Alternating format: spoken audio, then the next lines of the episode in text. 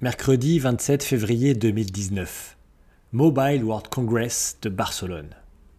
Le docteur Antonio de Lassi sent la sueur couler le long de son dos.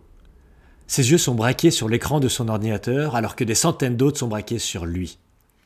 Il dirige à distance une équipe médicale en train d'opérer une tumeur intestinale à l'hôpital clinique situé à 5 km de là. Une connexion 5G le relie à ses équipes, lui offrant une latence de seulement 0,01 seconde, contre 0,27 secondes sur les réseaux 4G actuellement utilisés partout ailleurs dans le monde. La différence peut sembler légère, mais il s'agit d'une avancée importante pour le milieu médical. Faites attention, restez bien au-dessus de cette ligne, sinon vous allez toucher un nerf, dit-il en dessinant une ligne jaune sur son écran tactile, retransmettant en direct l'intervention, filmée par une micro-caméra dans la salle d'opération.